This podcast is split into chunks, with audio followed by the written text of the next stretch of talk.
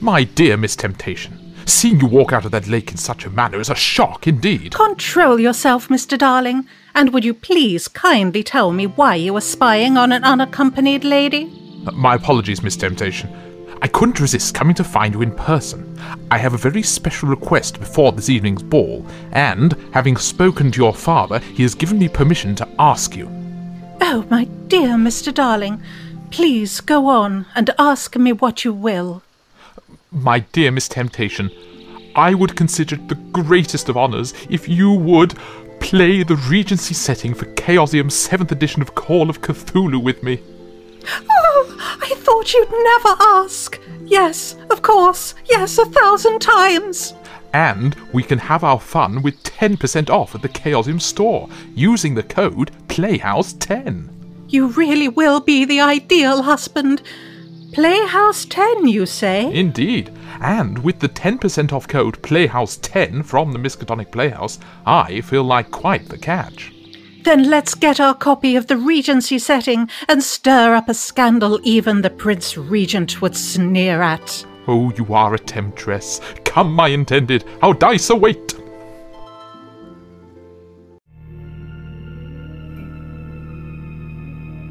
Hello and welcome backstage with Andrew Peregrine here at the Miskatonic Playhouse. We have the Chaosium freelance author and dun, dun, dun, author of the upcoming Regency setting book that we're all very, very excited about. So, Andrew, welcome to the Playhouse. Thanks for having me. Yeah. And um, do you know that we we've I am as we have discussed behind closed doors very very excited about uh, regency coming out uh, and the playhouse is very excited um, but we've got a lot of excited people and there's uh, some lot of exciting questions. So if you're happy to we're just going to jump straight in. Absolutely. okay so our first question is what is it about the regency era setting that you find most interesting and as a little side note, uh, what would be your advice to players and keepers who are maybe playing it for the first time? And this is from Pete, uh, who is one of the, the the backstage team at the Playhouse. Excellent. Well, it's it's one of those. I mean, like I fell in love with the whole setting to a certain, certain degree. So it's kind of everything. Um, and it's been uh, there's a long conversation of my relationship with Jane Austen, not my actual relationship with Jane Austen. That would be wrong. Um, but I, I didn't really get into Jane Austen when I read Pride and Prejudice at school. Um, I got into her with reading Northanger Abbey, and that just hooked me. And then from there, I kind of the veil came down, and I sort of saw what Jane Austen was actually all about. It's not pretty romance stories; it's deeply biting satire. And you know, when you look at the individual words and where she's put together, the most innocent sentences become the most uh, horrifically biting, scathing comments on society. Um, from a gaming point of view, what I particularly like about it, I say I like and don't like, you know, I don't like morally, but I like as a gamer, um, is the constrictions of society. There are so many rules uh, for men and women, although a lot more for women. And it's how people work within those that becomes interesting in the game. So sort of this ties into giving you advice for it. But while it's very tempting as a multiplayer to go, and it's fine to do this as well, to go, you know what, this is horribly sexist, and you know, I'm going to let women have a bit more freedom. I'm going to, you know, let people, you know, do a bit more of what they want to do, and forget all this sort of stuff. shirt. Oh, you can't say that to them. Actually, when you keep it in, you get some interesting situations like you know you've just seen a cthulhu monster and you're terrified and you've you've lost you know nigh lost your mind but you've got to have tea with lady bridgewater. So you've got to hold it together and you can't possibly blurt out in the middle of tea there's a monster in your garden because that would be dreadfully awful. And she might not invite you back to tea anymore. So holding those things how people are trying to hold this I mean, to a certain degree as well, these this immense passion and enthusiasm and know, whatever's going on in them. I look because that that's not changed as a human. We've been that way all the time. But all this sort of held in old thing, it leads to greater passions and enthusiasms and things. I mean, this is one of the things in Regency why dancing was so exciting for young people. You think of it you know, these days, you know, yeah, yeah, we can go to the disco, yeah, yeah, dance, yeah. I asked her, she said, yeah, it was great. You know, it's in, I mean, those sort of things haven't changed. but you forget in Regency times when the shocking, shocking um, m- new movement of the waltz, where you would actually put your arms around each other. oh my God! Um, you know, even if you're, you know, you're still like at arm's Yeah. length with your arms around each other. The fact that you're in phys- just bare physical contact with a member of the opposite sex was electrical at Yeah. that time, given how Yeah. separate were. So it's all of those things that we don't sort of see so much today, but at the time were quite massive. You know, the, the bubbling passions underneath, you know, the things people want to say and they can't say. Um, I mean, even in a lot of Jane Austen novels, you have things like where someone like Darcy, for instance, in Pride and Prejudice, doesn't say, "Oh, I've done this wonderful thing. You're going to think better of me." Elizabeth has to find it out because it's a little bit rude, a little bit um, overdue for him to like walk in and say, "I'm great, I'm great. Look what I did." So it's all of those things where you can't say and you can't speak so often. I mean, persuasion is all about that. It's a whole book about Yeah. that. Thing. So it's it's those sort of things. Are, you know, those, that's in- what really hooks into the game. and in opposition, you know, with uh, Mm. with with um, uh, uh, Regency, you've you've got this from from from what we've looked at, from what we've we've been able to kind of um, recognize in terms of that social confines, the traps there, the playability, the options, everything you're saying there about these rules. They are rules and there are restrictions, but those restrictions and rules create such brilliant Mm. option options and opportunities to role play. Yeah. And yeah, you're talking about persuasion, uh, reassurance. You know, the, the the whole scandalous nature of everything. It's not just as you say, I've seen something. It's a, oh my god, this has happened. What is society going to think about it? And it, and it's very important as well to know that you know player characters have a tendency to go, oh yeah, but I'm the maverick, I'm the lone wolf, I'm not going to follow these rules. I'm like, I'm like, you know, you can't. all that gets you in Regency is never invited anywhere. Yeah. you know, it's it's not you know you, one one bad you know thing. I'm just going to break the rules. I'm going to do it. The, the only time you particularly see it in the novels and is to my mind Henry Tilney in Northanger Abbey, best Jane Austen heroine. Forget Darcy, he's rubbish. Um, that's, today's contro- controversy. Um, but he comes up to um, Catherine in the I think it's Catherine in the when nobody's talking to them in Bath and says, "Hi, I should introduce myself. I'm Henry. You look like you're bored and on your own. I should introduce myself." Without an introduction from a without an intro- chaperone or a he parent. starts he starts chatting to this pretty young woman and her mother, and then afterwards, "Oh, we're not introduced. We should go and get someone to introduce us." Check that out. You know, that's the Regency equivalent of him riding in on a motorbike, throwing on the back and powering off into the sunset. Yeah. Uh, and it's that. I mean, that's how re- rebellious you can get. And everyone's going. But yeah. So you can break the rules. Yeah. If you're good and if you're still polite and you still follow all the rest of the rules, but how you navigate that is extremely complicated and designedly so for various other reasons of class Yeah. things which you go into later. um, but uh, but yeah, it, it's that anti-player character thing of like, no, no, I'm going to break the rules. No, you're not. Yeah, you're well, really not. Society won't look too fondly on Yeah. that. Um, okay, brilliant. Thank you for that, uh, Mm. uh, Andrew. Um, so, um, the next question is from our one of our many many Reddit uh, users and followers. Uh, this is from Legal Dan, uh, and the question is: Does Chaosium discuss um, for additional resources for settings such as Regency Cthulhu, or is this down to sale numbers? Well, it's I'm not so much in the inner circle of Chaosium. I know all their their deep plans. Uh, I mean, know, the, the Council of Black Cloaked figures led by Mike Mason. And, They don't know each other. It's because of the hoods, yeah, the ceremonial yeah, yeah. gathering tables. never, I've never been party to the Grey Council uh, and their true true ways, but I certainly my experience on this book has been a mixture of um, basically Lynne Hardy going, "Oh, Regency." Uh, so Yeah. I sent I sent in uh, a, there's a long it's a long story about a, a friend of mine. We now because we're very old and we don't really want anything for birthdays. My thing now, we're gearing up to do this again this year, is my friend James um, suggested we always want to do his birthday's on Halloween. So every year now, my birthday present to him is he picks a setting and I write a Cthulhu adventure and we play on his birthday, which you know, it's a very cool birthday Halloween. We get together and play Cthulhu till midnight. Um, so it's like a straight one off. And he just picks the setting and then I write it. So we've done all kinds, we've done Roman, we've done Regency, we've done all kinds of other, we're doing Space Alien stuff. Nice. And um, so I had this bank of scenarios, and I, I passed some of the details on to Lynne to say, are any of these interesting? I thought, actually, I've got all these adventures. They might actually be publishable. You know, some people might like them. I don't know. Um, and I'm a big fan of Regency because I've been mm. working on another book that I still haven't produced. I've been looking back, you know, eight, nigh on finished. I need, I can't quite manage to finish it off. All Manners of Monstrosities. And uh, so one of the, the adventures I pitched to Lynne was Regency, and she went, "Oh, because Lynne's a massive." Yes, yes. And we are actually going to be speaking to Lynne as well. So it's lovely yeah. that we've got the opportunity to speak to both of you as well. So amazing. Exactly. So, and Lynne is amazing anyway. So, so it's, um, so she took this on and it was originally going to be a sort of pamphlet with a little bit, with my extra notes, you know, almost like one off booklet adventures. And, uh, and they got a bit into it and went, and then Lynne get back, came back to me and said, could you actually expand it a little bit with more stuff and yeah. another adventure?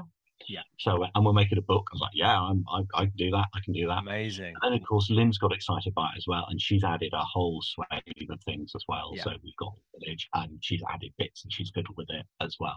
So there's loads of extra stuff from from what I created as well, um, and the book just sort of developed from there. So it's, I think, to a certain degree, we, there's that element of uh, with Bridgerton being popular at the moment. Yeah, it was a good time to do a Regency book but we've also had a lot of regency in gaming electric because when I when I was doing my management monstrosities book, I would have been the first if I'd got it out there in time. There's a moral for you. And just as I was about to get it sorted, um, Storybrewers created Good Society, just stunning work. Um, if you read you should check it out.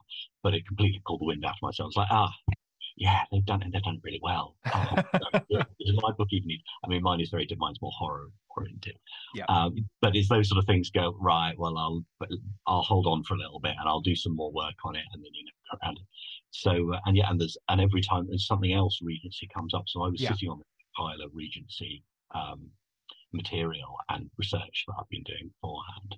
So this is quite a quick one to do. And of course, we were also, I think, at the time in the midst of lockdown. So yes, I was yeah. I was one of the very lucky, I'm going to count myself very, very lucky in this category. That I was one of the writers who was happy at that time, just locked myself in my computer. And I was actually quite prolific during lockdown, but I know oh, an awful writers were so strict, they just couldn't write, they just couldn't do it.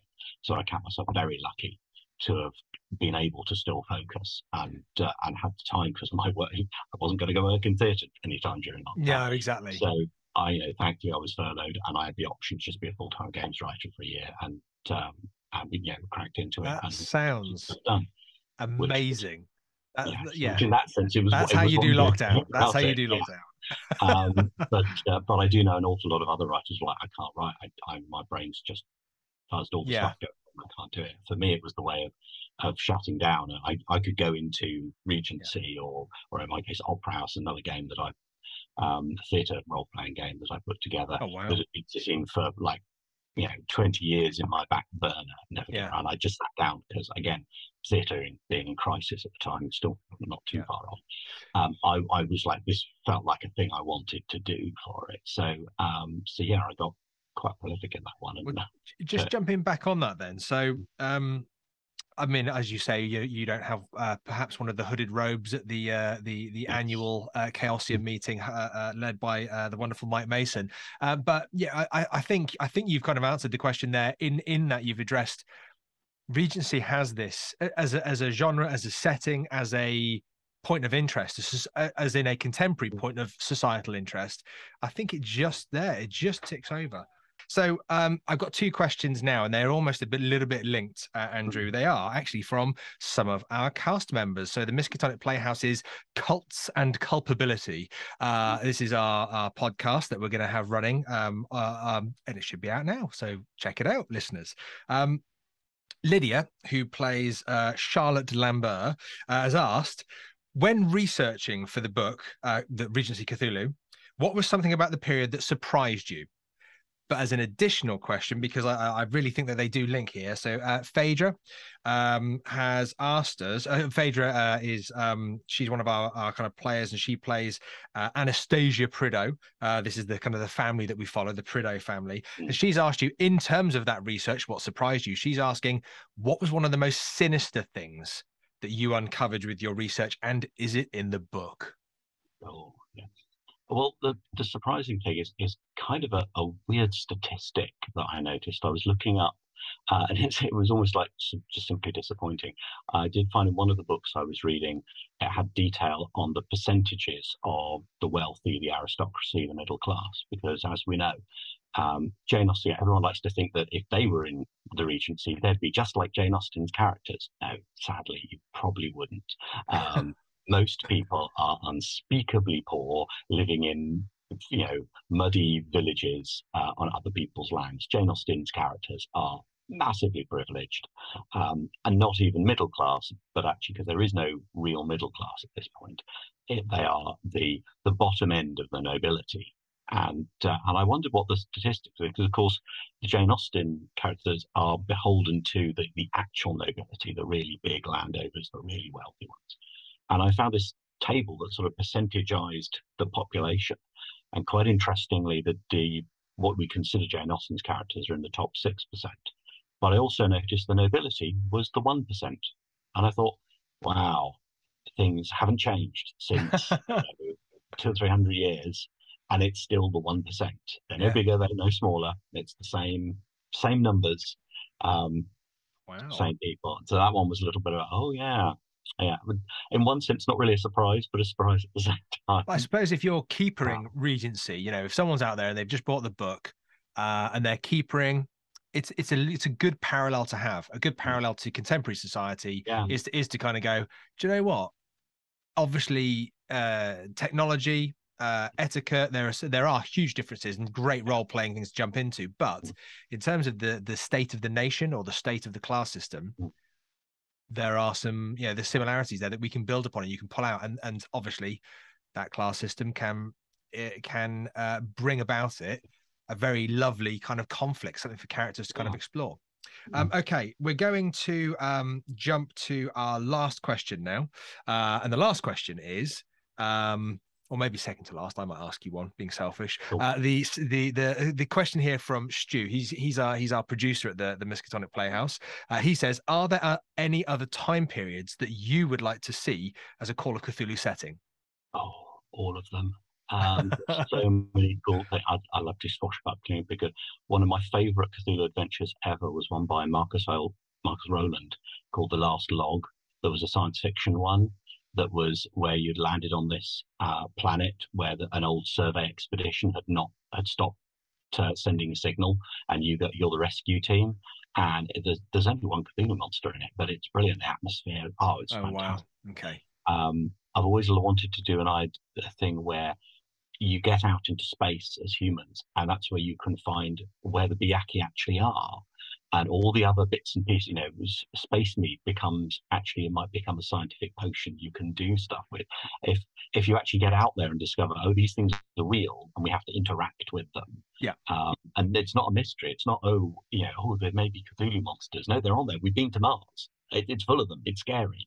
Uh, we need to do something about that. so it would be a really interesting Okay, that does sound yeah, oh, and that sounds the kind of thing that mm. because of the scope of it as well, there could be so much fun with longer long, longer form stories. Yeah. Amazing.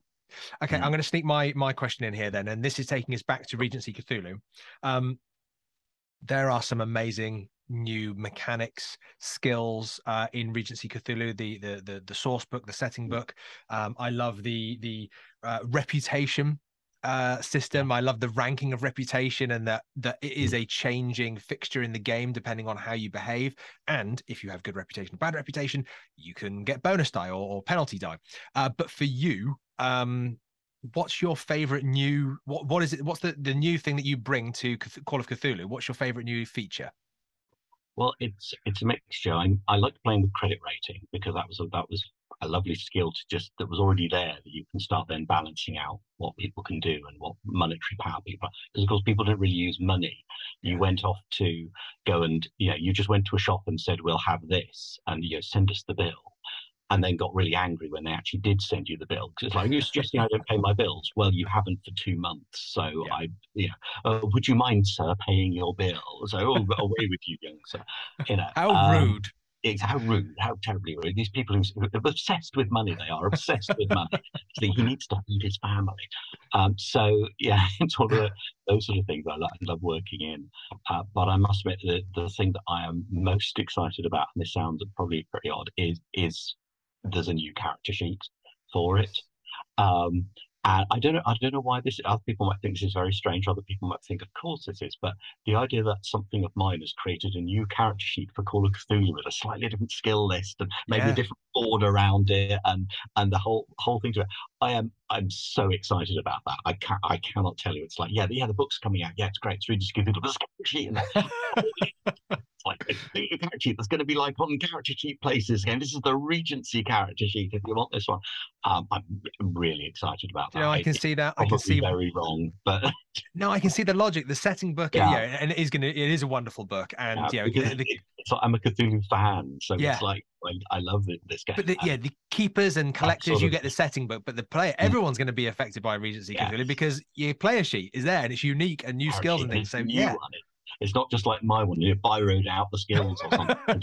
Like there, they're on there. yeah, yeah. Oh, So- okay, that's amazing.